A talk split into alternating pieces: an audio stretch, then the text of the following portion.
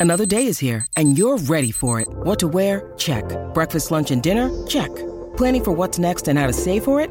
That's where Bank of America can help. For your financial to-dos, Bank of America has experts ready to help get you closer to your goals. Get started at one of our local financial centers or 24-7 in our mobile banking app. Find a location near you at bankofamerica.com slash talk to us. What would you like the power to do? Mobile banking requires downloading the app and is only available for select devices. Message and data rates may apply. Bank of America and a member FDIC. Boom! This is New York Game Day, presented by Bet365. Whatever the sport, whatever the moment, it's never ordinary at Bet365. Slomin's, low prices, zero sacrifices. For a hundred years, Slomin's has been a staple in home comfort. Call 1 866 Oil Deal. And by Nissan, you deserve a car that thrills you. And Nissan's got an exciting full line that'll put goosebumps on your goosebumps. Experience the thrill yourself. Shop your local Nissan store and Nissan.com today. Welcome back to New York Game Day here on 98.7 FM, New York. My name is Amani Toomer, joined by Mike Tannenbaum. And Mike, you had some very, very interesting comments about Daniel Jones and his status as a quarterback. I've always thought like quarterbacks who get paid a lot of money, who are supposed to be franchise quarterbacks, not saying Daniel Jones isn't, but I'm just saying generally uh, they usually have to get their teams out of the top five in the draft for them to really keep them their status as what they are supposed to be franchise quarterbacks. Yeah, I mean, let's just stick to the facts, right? I think we should be a data driven conversation show based on the facts, and it's not who yells the loudest. It's well, let's just look at the facts and the yeah, facts. And you're they are good. what they are, right? I mean, let's Yeah. just go by what we see. The old Coach Parcells line. Let's go by what we see. And when we look at Daniel Jones's performance, it's just not good enough by by any metrics. And um, look, I, I've been on the right. Like I'm good friends with Brian Daboll. I think he's a great guy. I've worked with him. Um, it's nothing personal. You just look at how Daniel Jones has played. He is injury prone. He makes too many turnovers, and he's egregiously overpaid by any metrics. And when you look at guys like Baker Mayfield at $4 million a year or Josh Dobbs, candidly, at the minimum, they are outplaying him. So, not even factoring in the objective way they're playing, you would certainly say that this year Daniel Jones isn't as good as those players. And then when you layer in the fact that next year he's going to be guaranteed $36 million he's overpaid, he's not durable, and he hasn't been productive this year. So if I'm the Giants, I have massive question marks at that position.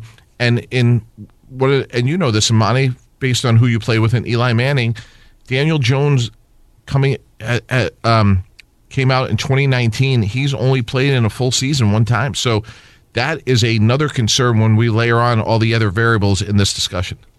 Yeah, well, let's get some insight by the giant reporter Jordan Raanan.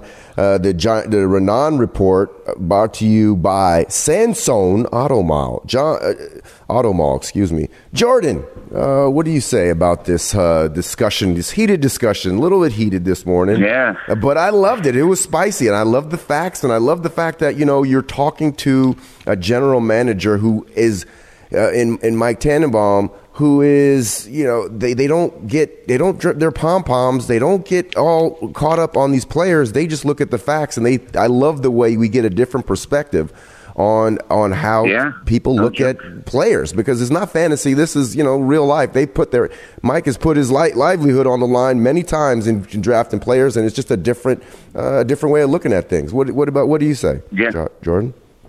Look, a lot of what he says is, like you said, it's hard to argue. The numbers are what they are this year. Now we have to see. The, the reality is Daniel Jones will be the team's quarterback this year and into next year, right? That that that's that's the reality. So, I think what we do need to see, and Mike knows it is a small sample size, though. What we've seen this year is how he's going to play the rest of the year when he comes back and when the offensive line settles down. Because you could bring up those guys you brought up before, you know, the Baker Mayfields of the world, and you tell me how how would Baker Mayfield have looked and performed if he's playing behind the offensive line and with the you know with the Giants at this at this time against the you know competition that he's played because we could sit here and bring up the numbers, but they're clearly not apples to apples, right, Mike?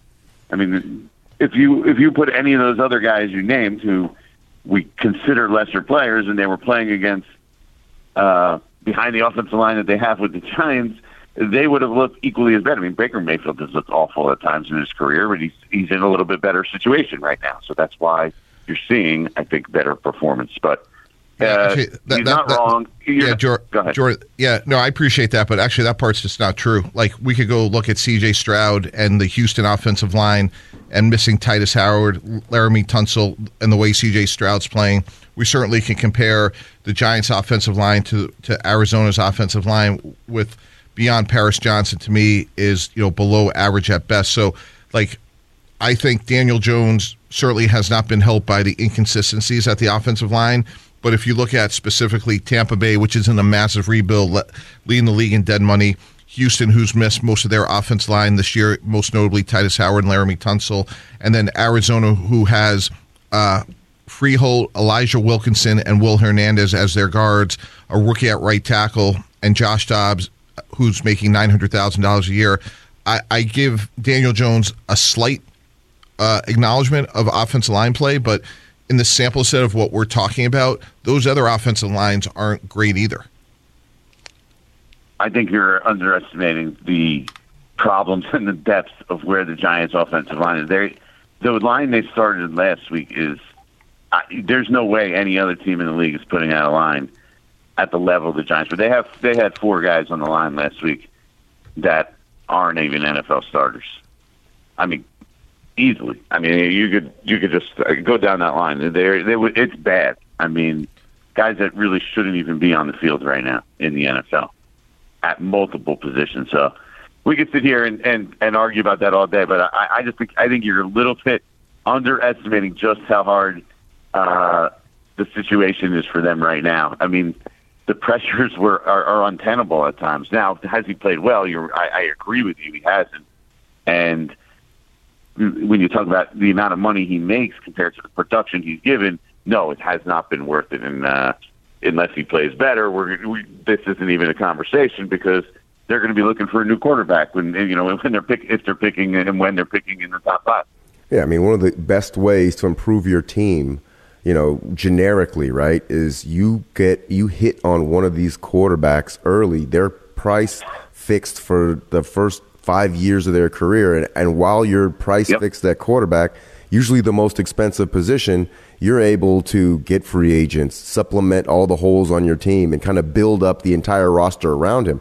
We know one thing that the quarterback himself cannot make a team uh, uh, great if he's not to that level uh, of an Aaron Rodgers or one of these these uh, you know the Justin Herberts or you know the the, the the the quarterbacks that are elite. But when you start making elite Yeah. money, you have to be a player that can do a lot with a little.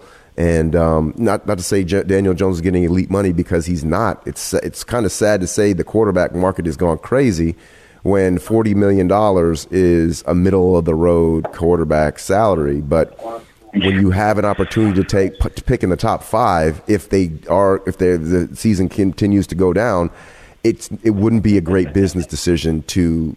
I mean, it would be No, wouldn't be smart if you didn't at least, you know, pick a quarterback in the first round and or in the top pick that you ever had that you have, and that can you know look what happened with the Cincinnati Bengals and and Joe Burrow. I mean, that team was nowhere, and all of a sudden they got a quarterback. Then everything things start turning around a little bit. Yeah, there's no doubt. I mean, roster construction wise, if you have that cheap quarterback, it changes everything. And that if in an ideal world, that's what you'd love to have. The problem is, a you got to have the right guy, and b you have to have a high enough pick to get there. So Yeah. we'll see where they kind of land. I do think as everybody gets healthier, you know, there's a good chance Saquon plays today. Um, Andrew Thomas is probably a few weeks out. So as they do get healthier, I do think you're going to see a better version of the Giants. The, the level of competition also starts dipping. Right this week, Buffalo, Jordan, so under. uh, the biggest. I'm sorry to cut you out. So you, ex- I, I just wanted to jump on with something what you said before Mike hopped in again with another question. So Saquon is looking optimistic to play today. Yes, yeah, I, that's kind of where it stands right now. We're going to still see. I think it's more still of a game time decision. See how he feels when he goes out there and moves before the game. But there's a good, there's a better chance this week for sure than there has been in the last few weeks that they do get Saquon back. Darren Waller is going to play, even though he has a groin injury. Uh, we're likely to see Justin Pugh play uh, at guard, given their offensive line situation. Uh, one week, basically, of practice, two weeks actually. This was the second week, but this was the first week he got in any padded practice uh, off a ACL injury last year, and there's a good chance you see him starting at guard today. So. Uh, clearly you're going to see as we get it move forward here a little healthier version of the Giants, but they're still the 15 point underdogs. That's going to be the biggest underdog going off this year out of any team in the NFL. Yeah, and you know what's interesting is Buffalo's really beat up too. You know, like they yeah, they, they, have consequential injuries. You know, most notably with Matt Milano and Tre'Davious White. That's why, yeah, that's why I'm not one yeah, to. Defensively. Yeah, I'm not one to make excuses because you, you give me the team and I can tell you, look, Look at the Philadelphia Eagles today. They're going to be missing, you know, a couple of their best players, most notably Jalen Carter. You know, Darius Slay, a difference-making corner. You know, like every week, teams are going to have injuries, um, and part of the definition of greatness is to make those around you better. And when you're paying a quarterback forty million dollars a year, your job is to make those around you better. So, um, you know, again, we could see it differently, but I, I get the fact that the Giants have had injuries, just like every other team in the NFL. Um, and your job description is to get your team in the end zone. You know, another example of this, guys, was Caleb Williams last night. You know, Caleb Williams threw three interceptions against a good Al Golden coached, you know, a pro coach at Notre Dame. Like he, like to me, he'll still be the first pick in the draft, but like it just, he had an opportunity to cement himself as the number one overall pick, Heisman Trophy winner on the road against a good Notre Dame team, and he didn't. So, um, it'll it'll be interesting. Like I, I think you know, getting back to tonight's game, Jordan. Like if Saquon plays, I assume that that says that he'll what they're going to run the ball a ton with Tyrod at center. Yeah, I mean, I think they're going to try and run the ball a ton, even with or without Saquon. I, you know, they found out the last couple of weeks what happens if they you, they try and go back and pass in straight passing situations. I don't think uh, anybody has a chance to do anything. I mean, even in, I believe Tyrod had like 12 dropbacks against uh, Miami, and he was pressured on eight of the 12. I mean, which is just, that's untenable. I don't care who you are. So if they go back in straight passing situations with Tyrod, he'll be running for his life, and uh, you have to worry about if he can even make it through the game if that's the case. So, yeah, a lot of running, slow the game down. Uh, we said this for weeks, but they just they hadn't been able to do it. I think with Saquon back, it gives them a much better chance. So when you look at this defensive side of the ball, and one of the things that's been most surprising to me is, you know, you have the, the defensive line, the interior guys, big sexy. You got big uh, the uh, Williams from that we acquired from uh, the Jets. I and then uh, you know Thibodeaux, of course, who's been coming on as of late, but Ojulari, mm-hmm. like where what is going on on that side of the ball where they can't stop the run and the pressure on quarterbacks. I mean, you got quarterbacks back there eating eating uh, box lunches, you know, with the ones with the with the uh, you know with, with, the tablecloth and everything. There there's very little pressure on these quarterbacks, and it just it's a total dichotomy from what happened last year. And is it a function of people are understanding? Wink Martindale's approach to to try and pressure because it's not because they're not trying to put pressure on the quarterbacks. It's just they're just not getting there. Yeah, I think it's a combination of things. Performance hasn't been great. Uh, level of competition obviously has been much better than it was last year. Right, two of the last three games are what San Francisco and uh, Miami. You can make the argument the two best offenses in the league.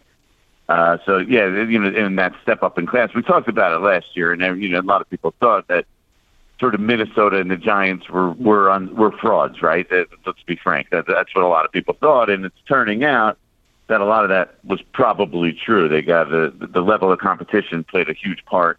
They won a lot of games and inordinate amount of close games, and they weren't as good as we thought. So I think that is the case here as well. Um, I mean, to me, it comes back to the roster again. You mentioned all those names, and Mike even mentioned you know other teams you know filling in for like the Eagles for Jalen Carter and Darius. Like their depth though is just so much better than the Giants. I always thought that was a big problem with this team coming in, and so you know you have Dexter Lawrence and you have Leonard Williams, but what do we what do we have behind them? Like that's a position that teams like like the Eagles they like to have just do line shifts on the defensive line, even with stud defensive linemen. The Giants after those two guys, I think the drop off is just huge. You know, A'Shawn Robinson, uh, he's getting up there. He hasn't proven to be a, uh, a big uh, off-season signing. Rakeem uh, Nunez Roches, same thing. Uh, so they just haven't been able to uh, get enough out of the other guys, right? I think we're seeing a little bit better version of Kayvon Thibodeaux in recent weeks, so that's helping a little bit. Azeez Ojulari's injured. They have nothing there behind him. I mean, they literally have gotten nothing from Jihad Ward and uh, Boogie Basham um, and the guys that are filling in there. So uh, I, I think it's a, partly a talent problem and partly a level of competition.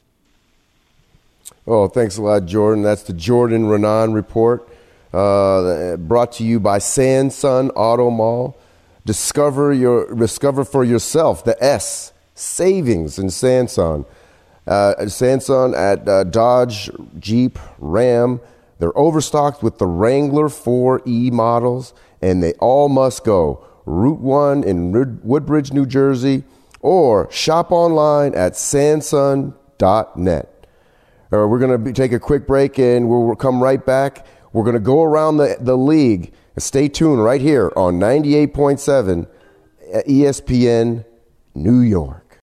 Hi, it's Mike Greenberg letting you know ESPN Bet is ready to take you through all the biggest sports moments this spring. The official sportsbook of ESPN has exclusive offers and markets from Scott Van Pelt, Stephen A. Smith, and me, plus many more. From the playoff intensity to finally getting out to the ballpark, there's no better time for sports fans. Sign up today. New users get a bet reset up to $1,000 in bonus bets if your first bet doesn't win.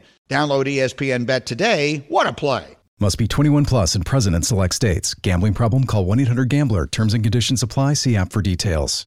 This podcast is proud to be supported by Jets Pizza, the number one pick in Detroit style pizza. Why? It's simple. Jets is better. With the thickest, crispiest, cheesiest Detroit style pizza in the country, there's no competition. Right now, get $5 off any eight corner pizza with code 8SAVE. That's the number eight, S A V E.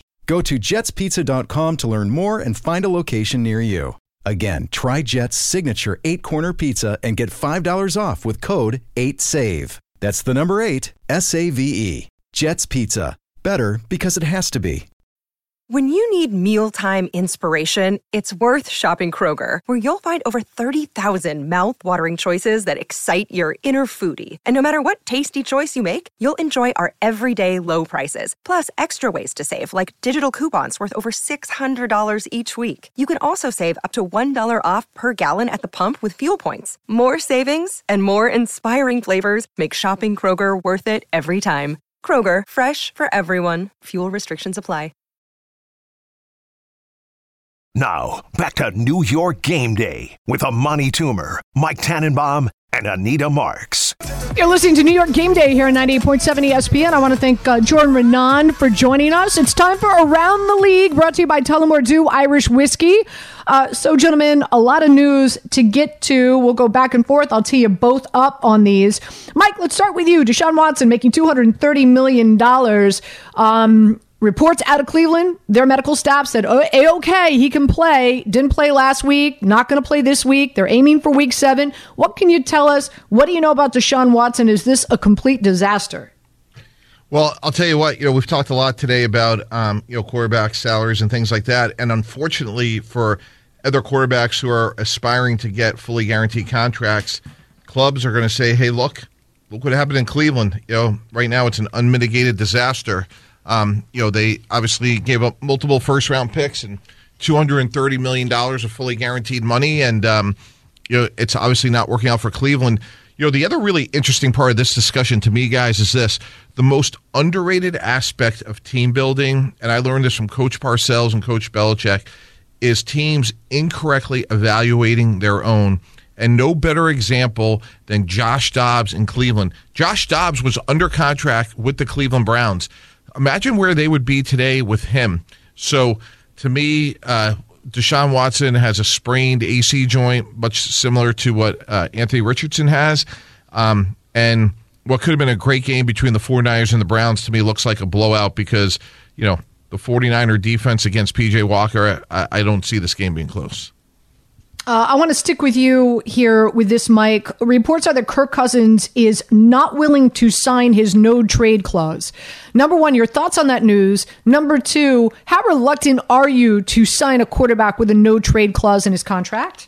Yeah, so um, I'm not surprised. I had spoken to somebody very close to uh, Kirk this week, and it seemed like that was where you know his decision was heading. He's um, a, a devoted family man, like in a very meaningful way and you know, it's like anything in negotiations. Like it's all about leverage. And when Kirk Cousins has Minnesota over a barrel, and there's a non-economic clause that's important to the player, um, they're typically going to get that. Um, you know, any deal, there's parts of it that you typically cringe at, and and parts of it that you love. And uh, I, I philosophically didn't like the no trade clause because even if a player had the leverage to it I did everything I could not to agree to it because it wasn't necessarily that one player in as much as every other player is going to ask for it, and then it just hamstrings you from a team building standpoint. Yeah, like why'd um, you give it um, to Kirk and not give it to me? I'm betting. Right. Oh, yeah, that's that's a that's a bad precedent you want to set uh, for a. Uh, if I could imagine the, all the negotiations that you had to do as a general manager, you want to kind of set the line and not let. Uh, you know, understand the bigger picture, not just the one player that you're dealing with at the time. Hundred percent.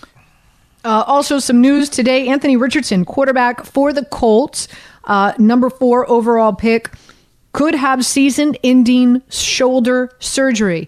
But uh, you know, gentlemen, and, and, I'd love for both of you to comment on this. I, I mean, knowing what his skill set is and knowing what he brings to the table, uh, you know, that's a risk reward, right? It, it's it's what made him so special. It's what makes him so unique. How he's able to create it on with his legs. But when you draft a quarterback like that, um, you got to know that there's a huge risk factor in regard to the way that they play the game, right, Mike?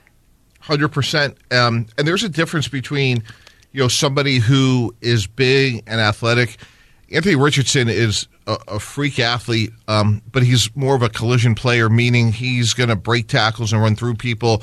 Whereas someone like Lamar Jackson, who's also a great athlete, has the ability to make you miss. And over time, just the data and the science, like those are the players that play longer. And, you know, Anthony Richardson in his short time took some big, big hits. Um, and let's hope he's okay long term because he has incredible talent. But look, if we were running the Colts, you know, there's pros and cons to everything. When we're turning in the card, we're saying, look, he only started 13 games at Florida, and you know, can can he withstand the rigors of a 17 game season? And when we talk about quarterbacks and money and salary, you know, durability is a big, big part of this, and um, you know, that's where, unfortunately, for the Colts, like that's something that I'm sure is going to be in the back of their mind. I think they did a great job getting uh, uh, Gardner Minshew. I mean, that is you have a starting level quarterback. I felt like they should have started Minshew the entire season to get and mm-hmm. kind of breathe him in, breathe Anthony Richardson in slowly, much like the Kansas City Chiefs did with um, uh, when they brought in Patrick Mahomes. He didn't start right away. He he wasn't ready. He didn't have a lot of uh, playing time at Texas Tech, and he, he hit the ground running. And I thought that they had an opportunity to do that with Anthony Richardson, but the, the, talent that he has, the accuracy, and the way the ball pops out of his hand, I, I can understand why the Colts were like, yeah, we just got to throw him out there. But that's not the overall best thing for him, you know, because he got he he left injured in three of the four starts that he had. So you're right, Mike. He needs to learn how to be less of a collision athlete. And he needs to learn when to when to you know when to hold them, when to fold them, or when to walk away, and know when to hide. Look at you. Okay, Kenny Rogers over there. Um, Kenny, uh, hey, you know, let's. Uh, Kenny Rogers. We, we've got another game in London that kicks off momentarily. Um, I know we've got our, our locks of the week coming up at the at the top of the hour at ten o'clock, but let's give the let's try to feed the people right now. I like the Ravens here minus five and a half. Um, if this does jump up to six prior to kickoff, which is in in, in about five minutes, um, I would use them as a one of the legs of a of, of a two way six point teaser. I, I, think what we're seeing with Todd Monken and Lamar Jackson has been spectacular. Uh, this is a Ravens team. His wide receivers dropped seven passes last week, two in the end zone. One was with Mark Andrews, which we you don't normally see. Um, they're they're finally they're coming in. They're healthier than they've ever been, and they're the only team in the NFL that has not given up a rushing touchdown. We know that's the straw that stirs the drink for the Tennessee Titans. I love the Ravens here. Again, this game is about to kick off momentarily. Mike, what say you? Who do you like on this side? Yeah, see, a very similar. Um, you know, I think what happened with the Ravens last week isn't you know sustainable in terms of. I don't think we're going to see all those drops again. So. Uh, I really think Lamar's having a very underrated year this year, so I agree. I, I, I like Baltimore. One thing that's interesting, I love people that um, admit mistakes, learn from their experiences, and you know, John Harbaugh. Um, you know, they had their worst loss in his coaching career uh, a couple years ago when they flew to fr- uh, to London on a Friday. He's like, "Look, I had it wrong, and uh, it'll be interesting. They've been there all week, and um, I've been with teams that have done it both ways. And my, I, I would expect Baltimore to play with a ton of energy today." Yeah, I loved it. I went out there and I played uh, in London in the first international game, and we went out on Friday night, which was ridiculous. And then we pra- it was a it was one of the toughest, most grueling things. I felt like it would have been great if we'd have got out there early and not let the travel be a part of the game. It would have been a much cleaner game. I, I loved playing in London. I wish they play more games. I know this one's not in London. This one's in Frankfurt, but man, I think it's uh, I think it's great that the NFL is expanding. And you know, when you're at the NFL and you have you know, almost half the population watching the Super Bowl. We kind of tapped itself out in this country. We need to go out, out and show the world how great this sport really is. Last one for you guys. Got to make it quick, and that is the NFC. I am all in on this Lions team. They have the easiest remaining schedule throughout the remainder of the season of all 32 teams. Meanwhile, the San Francisco 49ers and the Cowboys are in the top, I'm sorry, the yeah, the 49ers and the, and, and the Eagles, top 10 in regard to most difficult schedules remaining. And I know I touched on this this on last week. I'm going to go back to this and starting now through the end of the season, the 49ers have a negative 20 day rest disadvantage to their opponents. Okay. And we know that the Eagles and the 49ers have to face off against each other in December in Philadelphia. Don't sleep on this on this on this Lions team. I've put money down before the season started that they win the division. I've put money down that they win the NFC. I put money down that they win the Super Bowl. That's how high I am on the Lions. I'm sure Mike Tannenbaum, you're going to call me crazy. No, I, I like Detroit. I, I, although I don't think their ceiling is as high. Uh, look, I hired Dan Campbell in Miami. Um, I'm, a, I'm, a huge believer in him. Um, I just don't know if they're going to be able to score with you know Philadelphia and San Francisco. I, I like them though. I, I, think they clearly are the best team in the North. I don't even think that's close anymore, given the inconsistencies of Jordan Love and obviously what's going on in Chicago, Minnesota. So um, they'll get a home playoff game. I think they've done a great job and. Uh, they're going to be an interesting team. You know, I think they're one of those teams, a little bit like the 49ers, where nobody's going to want to play them because of their physicality. Yeah, I think they're one of those uh, teams uh, which, by, physicality just the physicality makes them an outlier. All these other teams are trying to go, you know, wide, all these wide receivers and all this stuff. These guys are smash mouth, run it down your throat, and they play with the same kind of grit that Dan Campbell has as a player. I played with Dan, Cam- Dan Campbell with the Giants for four years. Great teammate I, I love to see him doing so well. And I think Dan Campbell, he has his team just just like, just like Mike says. Nobody wants to play this team because they're not like other teams. They're more physical and they want to come and punch you in the mouth. Yeah, I, I love the Lions, and you could get on them right now. Like I said, I already went to the window before the season started for them to win the NFC North. I think that's a done deal. Uh, but I love them to potentially represent the NFC uh, in uh, in the Super Bowl, let alone win the Super Bowl. That's how high I on I am on on on them right now. Really quick, guys, because we are up against it. We do have to go to break. I just want to share this nugget with you. You talk about the physicality of a team. Teams who face the 49ers the following week are 1 in 18 straight up. Marinating that for a minute.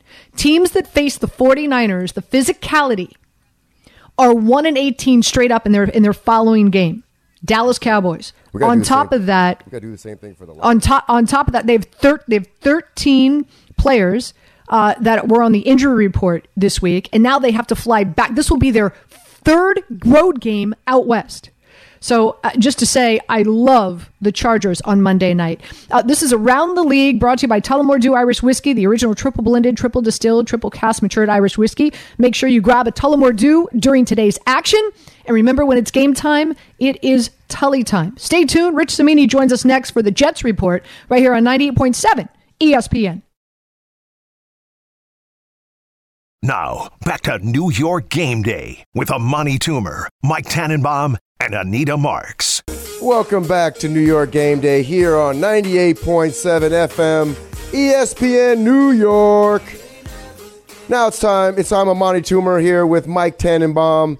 Uh, but now it's time to bring on Rich Cimini for the Jets Report, brought to you by the engagement uh, experts at London Jewelers. What's going on, Rich? How you doing this weekend? Good morning. Good to be with my two favorite Sunday morning guys. Well, it's good to be with our penultimate uh, ESPN writer. You know, we got Jordan Raanan first, so now now now we're. you know the Giants, Well, the Jets. uh, That's kind of how it works, I'm right? sloppy second. Okay. So when you look at this season, right, and you look at you know the the you know we all know Aaron Rodgers went down, but Zach Wilson's came in, and how do you think his progression has come from last year to this year? Do you think he is uh, extending his career, or do you think he's kind of just treading water and hold just trying to hold the spot for Aaron Rodgers to come next year? Uh, well, there's no question that he's holding the spot for Aaron Rodgers to come back next year. But there has been improvement in his game. I wrote about it this morning on ESPN.com. If you look at his accuracy, we, we all remember last year some of those games where he couldn't even complete a uh, you know a short pass, like five ten yard passes, were going into the turf or, or over receivers' heads. Um, his his completion percentage has actually gone up a few points on those short throws overall his completion percentage has gone up about six or seven points. Now he's still got a ways to go. He's still only right around the league average or slightly below the league average, but I think he's really worked on his footwork. It was it was messy last year. It was very sloppy. He had some happy feet in the pocket, but now I think this coaching staff has calmed him down. He looks calmer in the pocket and his completion percentage has gone up. Now he's got to do a better job of managing the game. We saw, you know, an instance last week at the end of the first half where he just mismanaged the clock in the game and it cost the Jets three points. But I think I think the arrow was pointing slightly upward for Zach Wilson. So the last two games have been uh, somewhat encouraging. So, uh, with that said, with an encouraging Zach Wilson, what are the keys today playing this fairly beat up Philadelphia Eagle defense? Yeah, Mike, and a fairly and a very beat up New York Jets defense. So, um, yeah, I, I think the key is Breece Hall. I mean, he's coming off a monster game last week, 177 yards on the ground. Uh, I I still think Zach Wilson is not at the point now where you know I want to put the game on his shoulders. So I think it's going to require a balanced attack, and you you want to try to get Breece Hall going. The thing is, Philadelphia's front seven is really good. And the Jets' offensive line is missing their best lineman, Alijah Vera-Tucker, out for the year. So it might be, it might be uh, some issues running the ball. But I, you know, with Darius Slay out, you know, the Jets might have an opportunity to do some things in the passing game. But I think the key is just going to try to be balanced on offense. Balanced, yeah, because the Jets are 31st in the league uh, passing, and you know they're they're struggling a little bit. Their rushing offense is a lot better, but you know when you look at this this this Jets team, what do you think if any position group uh, has really impressed throughout the beginning of this season, uh, or uh, which which one would you say that group has done what we expected them to do? You know, I don't, you know that's a really good question. I? I don't think any one group has exceeded expectations. I maybe running backs because of Breece Hall. You know, he's had a couple of. I think he's sixth in the league in rushing right now, and I think going into the year, let's not forget there was some concern because he was coming off the ACL injury, and people were wondering, well, how much is he going to play? Is he going to be effective? So I think Breece Hall has probably exceeded early expectations, but other than that, I really can't. I, I think Tyler Conklin, their tight end, has probably exceeded expectations. You saw a couple of clutch catches from him last week. Other than that, it's even the defensive line. I can't really. I mean, we know there's talent in that group, but I can't say that they've you know exceeded because, quite frankly, they've probably underperformed a little bit. You know, their their pressure numbers are a little down. Their sack numbers are way down this year. So I would I would probably say just like Breece Hall and and and Tyler Conklin. Yeah, it's right you mentioned that, Rich, because I want to go to that other side of the ball because I do think this Jet defense has gotten a free pass given, you know, all the oxygen that you know, rightfully so, the Aaron Rodgers situation has taken up, and then Zach Wilson, Nathaniel Hackett. But you know, I, I had high hopes for this Jet defense of being an A this year, like a dominant difference maker. And I think they've been solid, but I feel like there's been some times where they, you know, could really step it up. And I, I think today is another one of those examples where, hey, look, you know, you're playing the Philadelphia Eagles. Like, let's let's make them play one handed. And I'd be curious to get your thoughts on what do you think the Jet defensive game plan is today? And yeah, it's a good question, Mike. But let me also mention Quincy Williams. I think he's really had an outstanding year. So, uh, of course, he made the big uh, strip sack last week in Denver. I'd be remiss if I didn't mention him as as among the top players. But so the Jets secondary. Let's look at it here. We know we know uh, Gardner, Reed, Echols are out. So three of their top four corners are out. So the Jets will be starting. Uh, you know, today Bryce Hall. You know, who did have the big play, the scoop and score last week, but he's still a relatively untested guy the last couple of years. He's been on the bench. And then they're going to start Craig James, who was a practice squad call up. They're going to have Tae Hayes, who is a practice squad call up, and also Michael Carter II. So this is a severely compromised secondary. And the Eagles, I would think, the way their receivers, I mean, AJ Brown has just been on a tear. He's uh, he's had over 125 yards receiving in each of the last three games. Just, uh, I believe he's averaging 18 yards per catch over that span. So you have to believe they will try to exploit what is a very, very injury riddled secondary right now. So I think that's and the thing is, Mike, they can run the ball really well too. I mean, DeAndre Swift. I mean, I think he's fourth in the league in rushing. So the Eagles, the Jets defense is really, really in a tough spot today. Now, how do you? What are they going to? What are they? How are they going to contain Jalen Hurts? He's being such, you know, uh, such precision. You know, he can run the ball. He gets the ball to his playmakers. He kind of settles that entire team. How are the Jets going to get under uh, Jalen Hurts' skin and make him make some uncharacteristic uh, uh bad plays because he just seems so steady? Yeah, he's he's really good in all facets. And one area that the Jets, and this goes to Mike's point about how the defense has been somewhat disappointing. That they're they've given up the second most uh, rushing yards in the league to quarterbacks. So now you're facing Jalen Hurts, who we all know is an outstanding runner, whether it's on design rushes or you know or scrambles. The tush so that's an, that's another thing on the to-do list today for the Jet defense is to contain this guy because they've really been getting gashed uh, by court, opposing quarterbacks, especially the last couple of weeks with Mahomes and Wilson.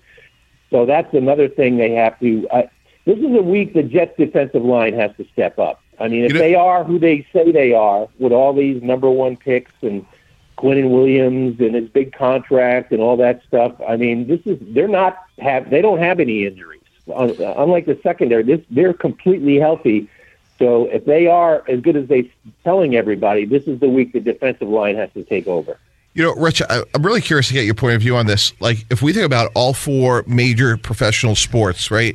If we really look at this objectively, the most remarkable thing going on to me in pro sports today is Philadelphia's short yardage package on offense, the tush push. And here's why they're actually telling the opponent what's happening. It'd be the uh, literally the equivalent of a major league baseball pitcher saying to the batter, "I am throwing you pitch X, whatever it is." Or it literally would be telling, coming out of a huddle like in the NBA, we are going to give the ball to Steph Curry. He is going to drive to the right and shoot it. Literally, now look, maybe a month from now, a year from now, they'll have you know three different plays off of it. But right now, they're getting into the formation they are telling the opposing defense, here is what we're going to do.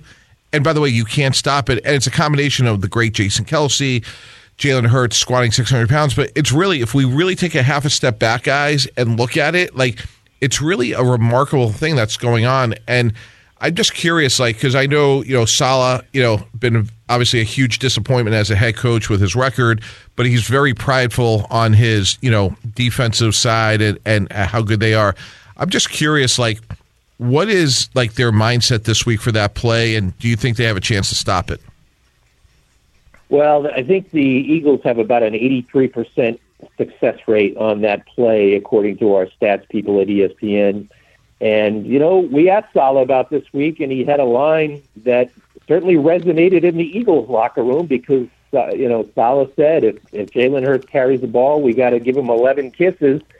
And you know, not surprisingly, a day later, Fletcher Cox was asked about how they stopped Breece Hall, and he kind of smiled at the reporter and he goes, "Well, we're going to have to give him 11 kisses." So that that comment by that comment by Sa, and you know how this works, you guys. You, you guys have been in the NFL locker rooms. I mean, those quotes tend to travel quickly nowadays. And uh, yeah, I mean, obviously touched you know touched a nerve with Fletcher Cox, and the Jets. They say they're going to be ready for it, but like you said, Mike, I mean, they're not only doing it. I mean, they're doing with like Pro Bowl people. I mean, Kelce is is like a Hall of Fame type center, and their offensive line is filled with Pro Bowl players, and, and you got Hurts, who's a great runner. So it's not just a schematic thing; it's a personnel thing. They got really good players. The Jets say they're going to be ready for it. They got Big Al Woods, who's about 330, who I think is going to be in the middle of that this week.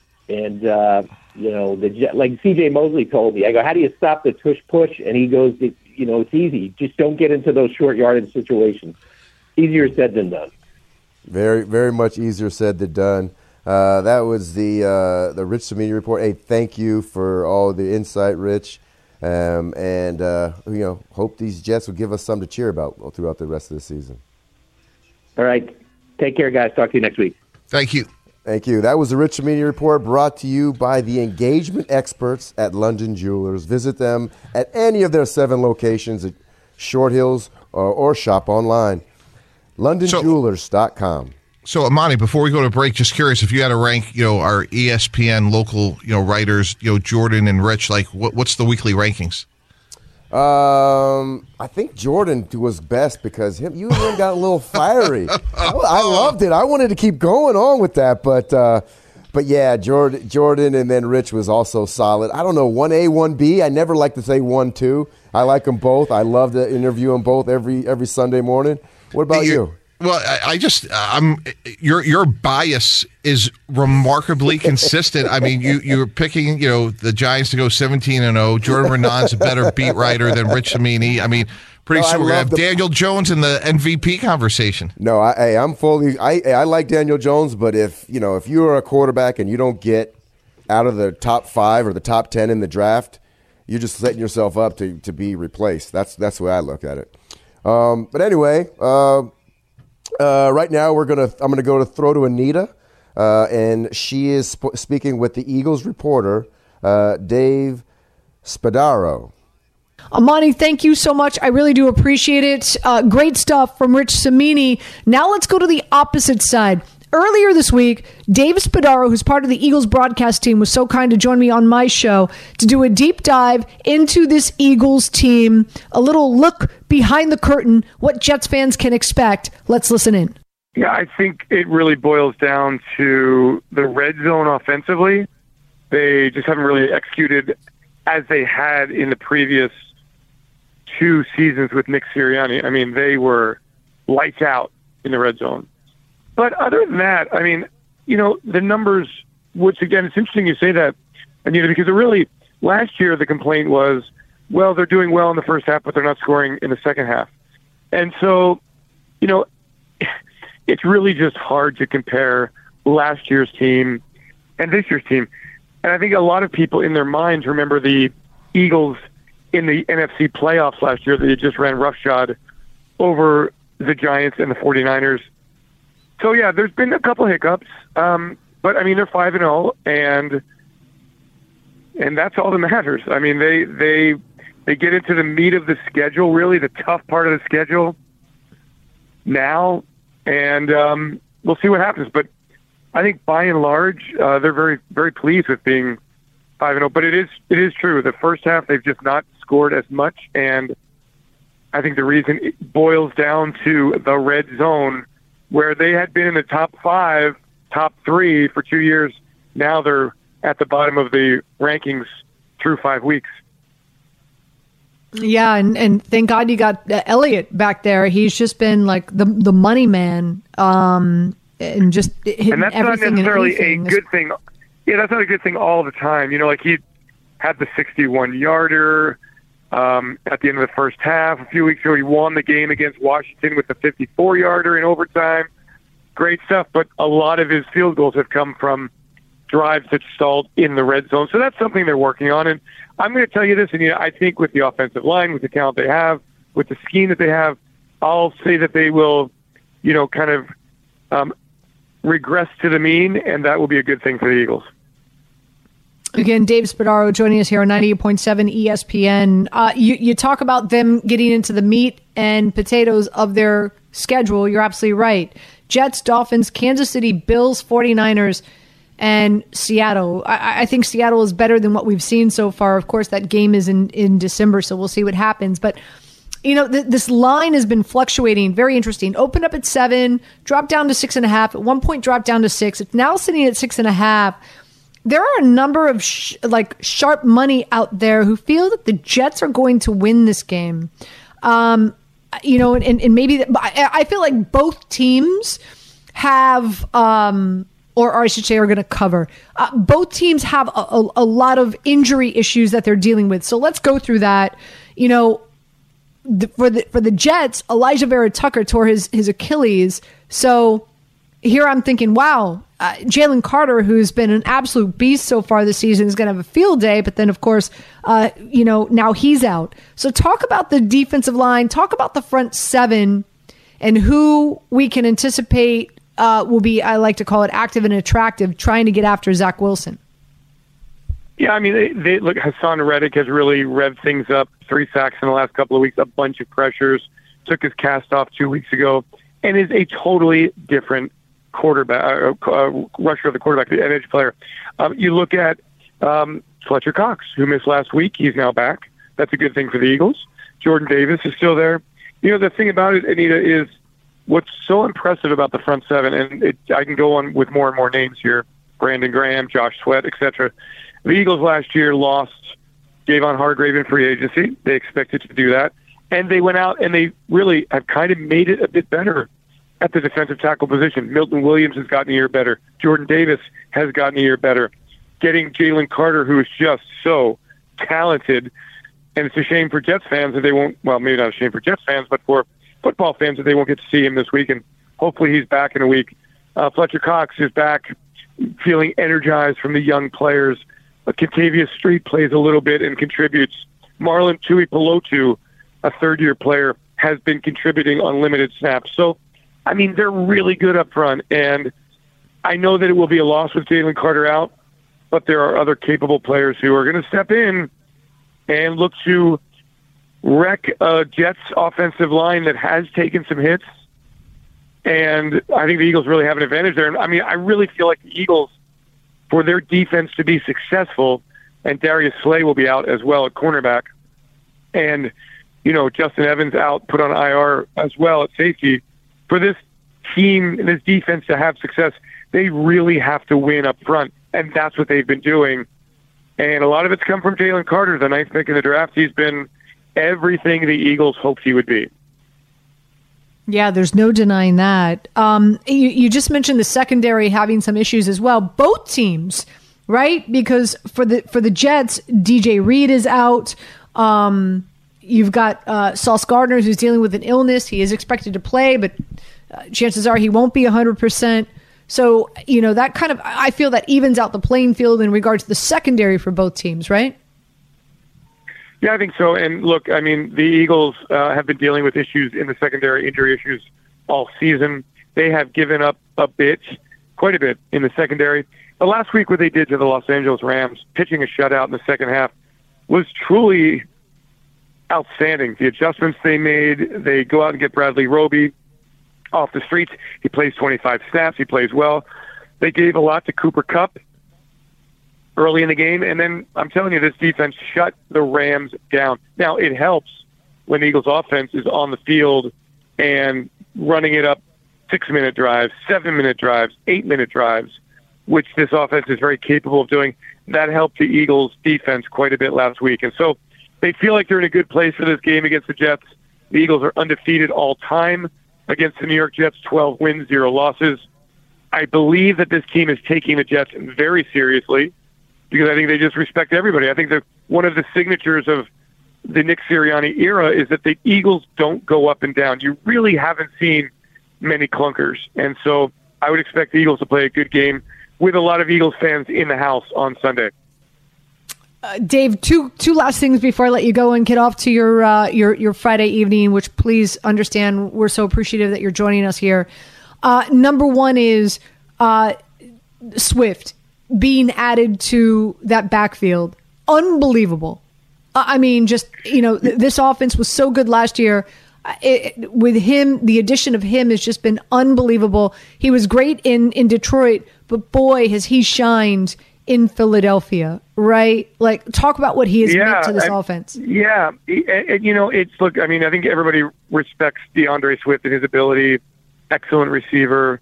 I didn't realize. I knew he was good outside the tackles. I didn't realize he was so powerful and ran so hard inside, in between the tackles. And so, you know, he's done a great job. He stayed healthy. Knock on wood. That's been his challenge for his entire career is his health and running behind a great offensive line. The Eagles run the football.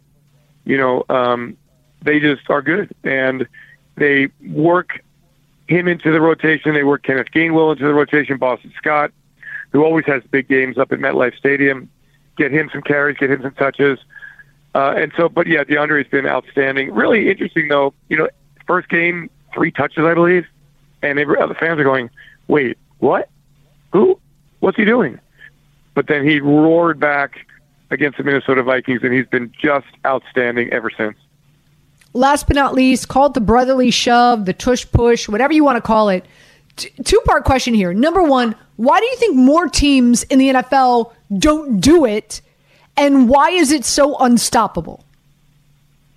Well, I think teams try to do it, but it's not as easy as it looks. And I remember last year when when Jalen Hurts was injured and Gardner Minshew ran it against Dallas, and it was like a disaster because he stayed up high and took a pounding.